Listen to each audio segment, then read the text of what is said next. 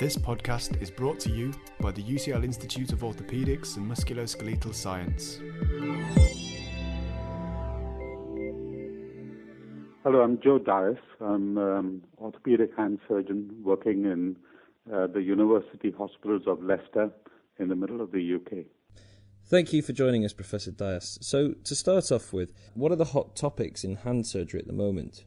I think there are lots of areas that we don't know, and that is why it's such a fascinating area to come into for a, for a youngster because there are just so so many areas that need to be explored and boundaries to be pushed. You know, um, if you look at if you look at wrists, for instance, um, we've got three large groups of problems. One is the fracture in the older person with osteoporotic bone, and increasingly people are tending to fix this.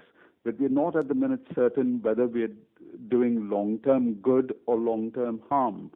So there is a lot of work to be done there. It's not. It is the technical sides are very interesting because the techniques are changing and um, the uh, opportunities that you have to develop, say, the biomechanics or the biomaterials or the biology of what we do is is very interesting. That is the side that we do. That is the upfront side of surgery. But making the judgment of whether to fix something or not fix something, that has not yet been fully defined. So there's lots of work to be done there and lots of controversy. The same thing is for scaphoid fractures, where you know should we fix a scaphoid fracture on day one? Does that give us good benefit, or or should we treat it in a cast and avoid the risks of surgery? And those are the sort of areas that we need to explore in the wrist. There's another big area within the wrist that we are pretty uncertain about, which is uh, the torn ligaments within the wrist. And what you do when there's a torn ligament between two bones of the wrist. One is called the scaphoid and the other is called the lunate. So a scapholunate ligament tear, which we know that if you if you leave it unstable, that a young person, because usually this happens in young men, uh, is going to wind up with arthritis probably within five, ten years. So certainly within their working lifetime, with an impact on at least half their working lifetime. So you, you then need to decide what to do. At the minute, our interventions, I don't think are sophisticated enough or proven enough for that disorder. So again, there's that that area of uncertainty about what is the best thing to do uh, for that group of patients do we just repair just the ligament at the back, or do we repair the ligament at the back and the front? Does it make a difference if we do that? And so all those questions are still out there, uh, which do need to be explored.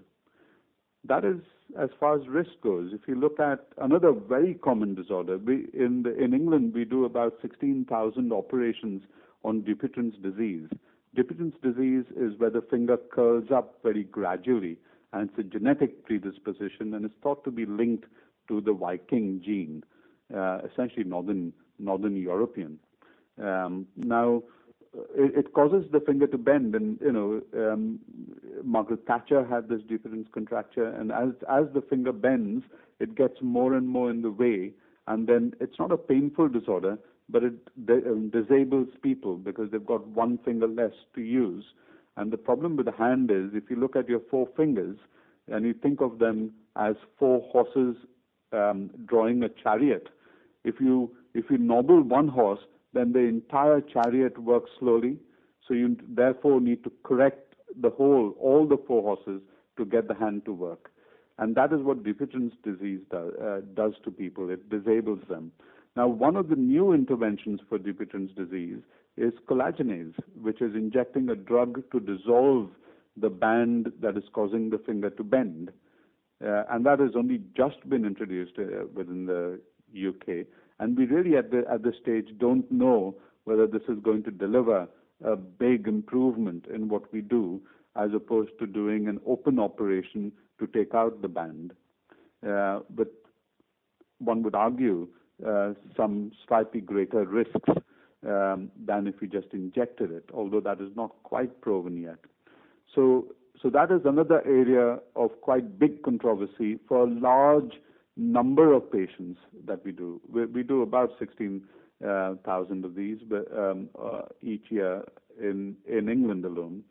Um, the risk, for instance, wrist fractures is between 70 and 90,000 of those. So that is a massive, massive volume of people that that that you can help by exploring the, the, the controversies around fractures of the wrist. Nerve injuries are fascinating, and the main controversy about nerve injuries are the degree of improvement that you can get to a patient with the different ways of managing it. And I think with nerve injury, it is more a matter of education of surgeons, where lots of surgeons do not know all the alternatives, and therefore you're not entirely certain that the quality of care is as good as it could be. With tendon injury, which is the other common thing, uh, the main thing is to get the hand functioning quicker without the tendon coming apart and without having the 5% re-rupture rate. So there's again, there there are slightly less uh, controversial areas, and the main focus now is on how is on the aftercare to make sure that the aftercare is as good as it can get. With arthritis, which is a large burden as well, um, particularly at the base of the thumb, uh, we know that there are lots of new innovations, for instance, hip replacements, uh, which have been going on since the mid 60s, you know, knee replacements, which are now much more than hip replacements. So the replacements of arthritic joints have, has become commonplace in the lower limb, but is still very rare in the hand. So again, the role of implant surgery in the hand needs to be explored, extended, and I think the oncoming generations will will will identify better ways of dealing with arthritis than just what we have at the minute, which is take the bone out that is causing the pain. So that is the main option that we have at the base of the thumb, for instance. And so, because the hand is relatively small, do you think you have to be more dexterous as a surgeon to be able to do such intricate surgery? I think surgery is is a is an additional method of helping patients, and uh, if you're given the right tools, then you can do the operation. Some people are instinctively better at, you, at dealing with larger joints. Other people are instinctively better at dealing with a finer, intricate um, work. It is essentially the difference between managing Big Ben versus your the watch on your on your hand. Um, it is interesting in that respect that there are a lot more watches on hands than there are Big Bens. Um, now, um, yes, it is it is more in intricate and you need to be very much more dexterous, but you also need to understand the anatomy a great deal more than you would if you were doing um, operations in the larger joints. This podcast is brought to you by the UCL Institute of Orthopedics and Musculoskeletal Science.